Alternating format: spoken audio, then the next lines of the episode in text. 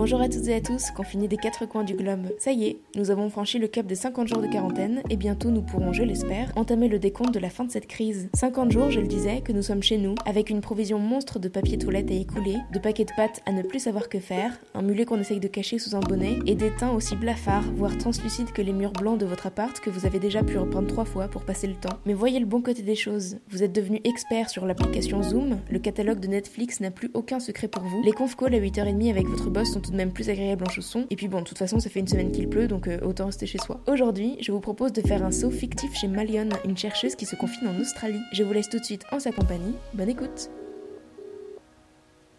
Allô Allô Eh ben, enchantée déjà. Oui, de même. Est-ce que tu peux me dire où est-ce que tu te confines et avec qui? Alors, je suis à Brisbane, donc euh, sur les terres des peuples euh, Yurukul et Turrbal, en Australie. Donc, je suis dans une maison avec euh, cinq autres colocs. C'est assez habituel ici d'être en colocation, ainsi que mon chien et deux poules et un possum. et un possum? Oui. Waouh les petits marsupiaux, euh, ils dansent sous le balcon. Et euh, ça fait longtemps que tu habites euh, là-bas? Ça fait à peu près trois ans maintenant, un peu plus que ça. Tu es le genre de personne à, à beaucoup voyager ou tu es originaire de là-bas et, et, tu as juste changé de ville par exemple? Non, je, je, me déplace toutes les, les quelques années. Donc j'ai grandi en France, mais mes parents ils sont originaires de la Nouvelle-Zélande. Alors j'ai quitté la France il y a un peu plus d'une dizaine d'années j'ai passé du temps euh, en Écosse, en Nouvelle-Zélande, maintenant en Australie. Et euh, je suis venue ici pour euh, commencer ma thèse. Une thèse de quoi? En écologie. Donc ouais, là je suis, je suis en, en fin d'écriture de la thèse. Voilà. Et qu'est-ce qui t'a amené là-bas particulièrement? C'est que tu, ton sujet de thèse se focalise sur cet endroit en particulier, sur ce territoire? Alors mon sujet lui-même, pas vraiment, mais j'étais en train de faire mon master en Nouvelle-Zélande et j'avais donc une collaboratrice euh, à Brisbane qui m'a qui m'a invité de rejoindre son labo euh, en tant que doctorante. Et je suis venue visiter et il faisait très beau et très chaud et il y a plein d'animaux et de, de, bêtes bizarres et ça m'a plu. Et voilà. Mais euh, bon là j'en arrive j'en arrive à la fin. Bon on verra après. tu sais déjà ce que tu aimerais faire après ça? Ben alors je suis en, ben, en recherche. Donc j'aimerais j'aimerais continuer là-dedans. Donc euh, un, un sorte de, poste en tant que chercheuse dans une université. Ça, normalement, c'est des contrats de, quelques années. Et ça me plairait bien de, ben, pas forcément de revenir en France, mais euh, de, déménager quelque part un peu plus proche, en tout cas. Mais ensuite, c'est beaucoup vraiment au gré des, offres d'emploi parce que euh, je travaille sur un sujet, enfin, chacun travaille sur un sujet très, très spécialisé. Donc, il n'y a pas vraiment grand monde qui, qui fait la même chose. Et comment ça se passe en ce moment, le confinement à Brisbane? Est-ce que tu peux expliquer un peu euh, depuis quand vous êtes euh, lockdowné Est-ce qu'il y a des contraintes particulières? Oui, bien sûr. Alors, euh, bon, bah, ici, c'est quand même vachement plus soft hein, qu'en France. Donc, ça fait peut-être à peu près deux, deux, mois, deux mois et demi, ils commençaient à recommander est-ce qu'on travaille à la maison, mais c'était pas forcé. il y a à peu près, je crois, deux mois ou six semaines qu'on est entré, ils appellent ça un stage 4. Donc, voilà, il fallait rester chez soi. On pouvait sortir que pour faire de l'exercice ou acheter, euh, acheter ce qu'il nous fallait. Tous les bars, restaurants fermés, etc. Mais bon, ensuite, on n'a on a pas d'attestation euh, à porter, etc. Enfin, donc c'était quand même assez plus soft. Et puis là, maintenant, ils viennent juste de relâcher un petit peu certaines mesures. Donc, euh, ils ont ouvert les parcs nationaux. Je crois qu'on a le droit d'avoir deux invités à la fois à la maison. Donc, euh, enfin, ouais, voilà, c'est en comparaison à d'autres endroits, ça a été bien plus facile, je crois. Est-ce que vous avez déjà une date peut-être de fin de confinement? Non, non, vraiment. Euh, je je suis pas trop sûre ce qui se passe. J'avoue, j'ai commencé à arrêter au fait de te de suivre les nouvelles parce que c'était un petit peu trop pour moi. Ça t'angoissait, tu euh, Ben oui, oui, oui, oui, tout à fait. surtout au début, quand on savait pas trop ce qui se passait et que euh, on voyait la courbe monter, ben en Europe, etc.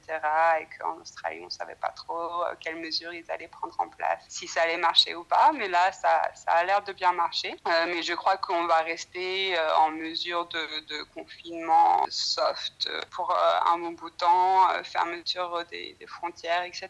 qui va durer. Mais ouais, c'est très, c'est très, très incertain ce qui va se passer. Et d'ailleurs, moi, je, je finis, je suis censée finir ma thèse dans, dans trois mois, trois mois et un peu. Donc je ne sais pas trop ce qui va se passer après. Ça va être intéressant de voir. Mais voilà.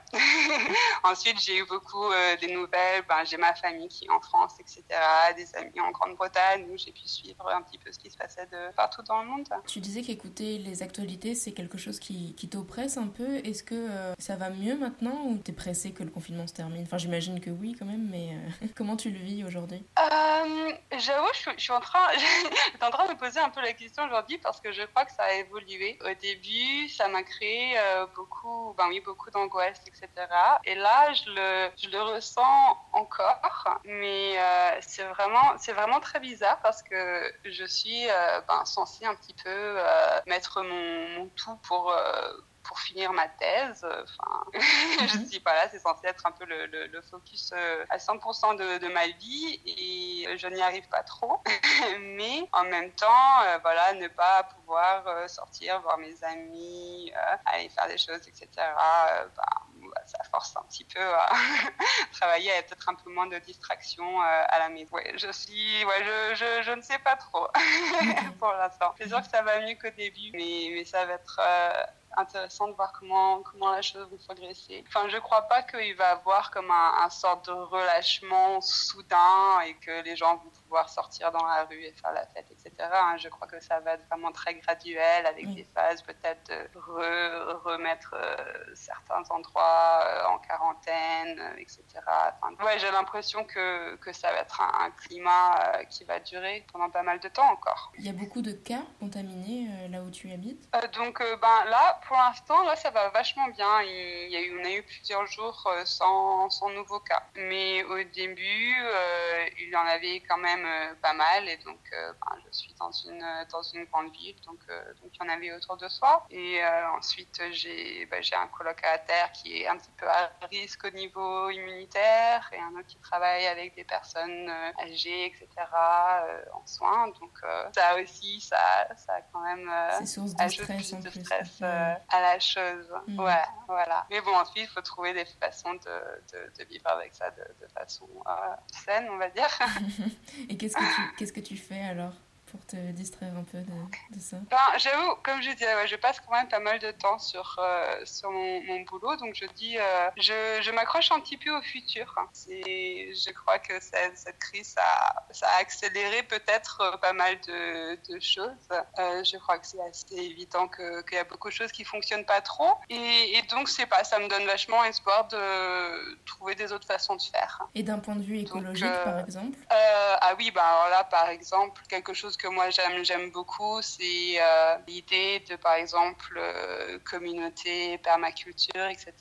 Donc euh, voilà, avoir la production, on va dire, agricole qui est peut-être un peu plus intégrée avec la vie humaine donc euh, c'est une, euh, c'est une, approche qui, qui, laisse la nature un petit peu plus faire sa chose. Elle le fait quand même très bien. Tu penses que ça aura euh, quand même des côtés positifs, du coup, cette, cette crise sanitaire sur l'écologie? Euh, Ouh là là Alors ça, je, je sais pas. Au niveau, par exemple, de l'arrêt des, des, émissions, etc., arrêt momentaire de, de la pollution, non, ça va pas, ça va pas nous aider. Et même dans beaucoup d'endroits, il y a des gouvernements qui sont en train d'utiliser cette crise pour, euh, on va dire, euh, ne pas faire aussi attention aux protections environnementales qu'il y a en place. Ensuite, si, si la crise a créé des, changements structurels, des, changements dans notre façon de, de, vivre, de consommer, notre façon ben, d'exploiter les ressources, etc.,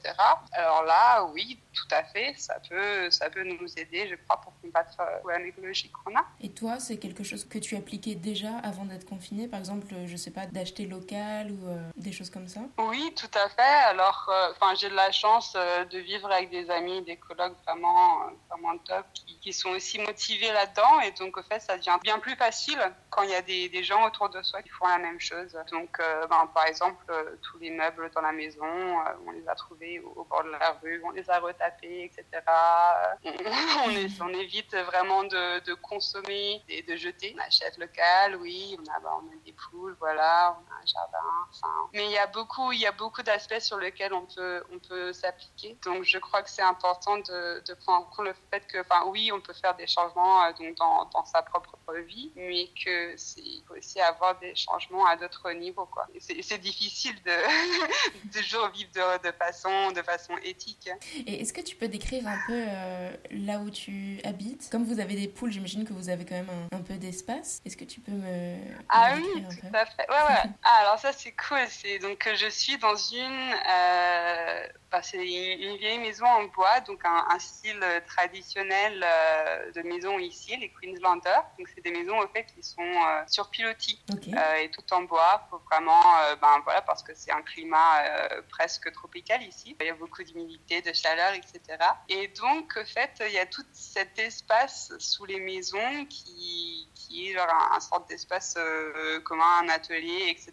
En fait, toutes les maisons viennent avec déjà euh, ça avec. Donc, euh, je vis donc, il y a bien sûr en bas l'atelier, le garage, etc.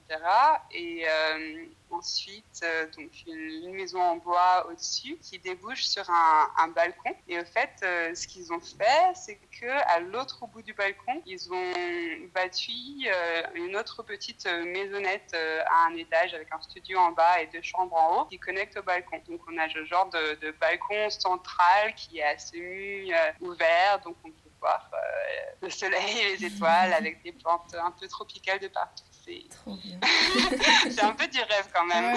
Niveau confinement, c'est vraiment, c'est vraiment pas mal. J'ai envie de me téléporter là. ah bah c'est ça, c'est très beau. Et puis ensuite, il y a des animaux de partout. Donc euh, bon, il faut pas, faut pas craindre les araignées, mais ensuite, euh, il y a des bêtes sauvages, des oiseaux, etc., des perroquets. C'est vraiment sympa. Oui, la, nature est très présente alors. Ah, bah oui, elle, elle envahit. Hein. ouais, ouais. On ne peut pas la repousser ici. Est-ce que tu peux me dire ce que tu fais un peu pour te distraire quand tu n'arrives plus à travailler sur ta thèse? Est-ce que tu regardes des choses, tu bouquines? Qu'est-ce que tu fais? Ben, J'avoue, je, je bouquine pas mal quand même. J'ai pas trop l'habitude de lire juste un livre à la fois. Normalement, j'ai quelques livres et je pioche un peu de chaque chapitre en chapitre. Mais je lis des trucs quand même qui sont assez, ben, on va dire, un petit peu optimistes. Et euh, ouais, j'ai un, un, bon livre, c'est La vie secrète des arbres. je crois que c'est Peter euh, Wolleben. Je suis pas trop sûre comment on dit son, son nom. Et donc, euh, au fait, c'est un mec qui qui a bossé euh, ben, à s'occuper d'une forêt, etc., pendant, pendant super longtemps. Et donc, il écrit un, un livre où euh, il parle de comment les arbres communiquent et aussi s'entraident entre eux. et donc, c'est appuyé de, ben, de, de, la science, mais aussi de ses expériences professionnelles. Euh, et c'est super cool. Donc, ça parle vachement de, collaboration entre les arbres. Et ça, ça m'intéresse à fond parce que je travaille au fait sur les, interactions entre les espèces et comment, comment euh, cette euh, toile d'interaction dans une communauté écologique peut, maintenir la, diversité des espèces, etc. Et, et, je vois ce phénomène de collaboration entre donc les plantes que moi j'étudie sont des petites plantes euh, annuelles qui n'ont rien à voir avec les arbres. C'est super cool. Euh, voilà, d'un point de vue écologique, mais aussi d'un point de vue, bah c'est sympa, ils s'aident.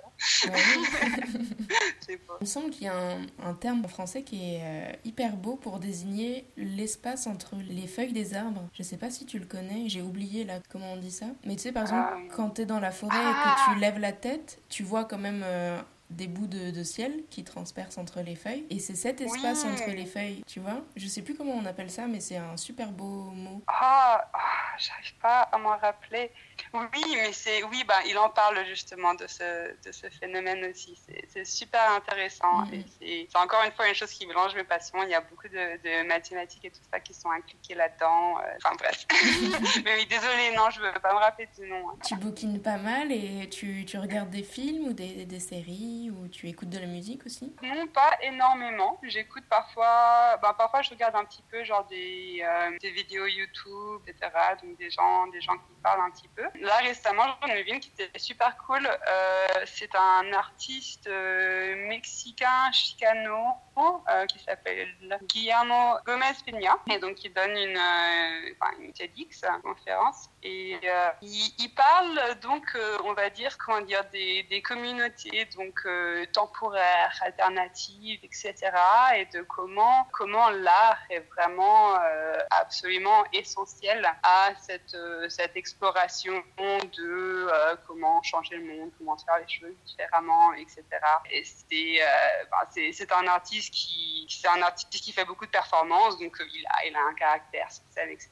qui, qui est formidable et c'est vraiment c'est un discours qui est très très cool. C'est en anglais par contre. Hein, D'accord. je recommande. Très bien, super. Et peut-être une toute dernière question? Oui. Qu'est-ce qui te manque le plus en ce moment et est-ce que tu sais déjà ce que tu feras à la fin du confinement? Oh là là, qu'est-ce qui manque le plus?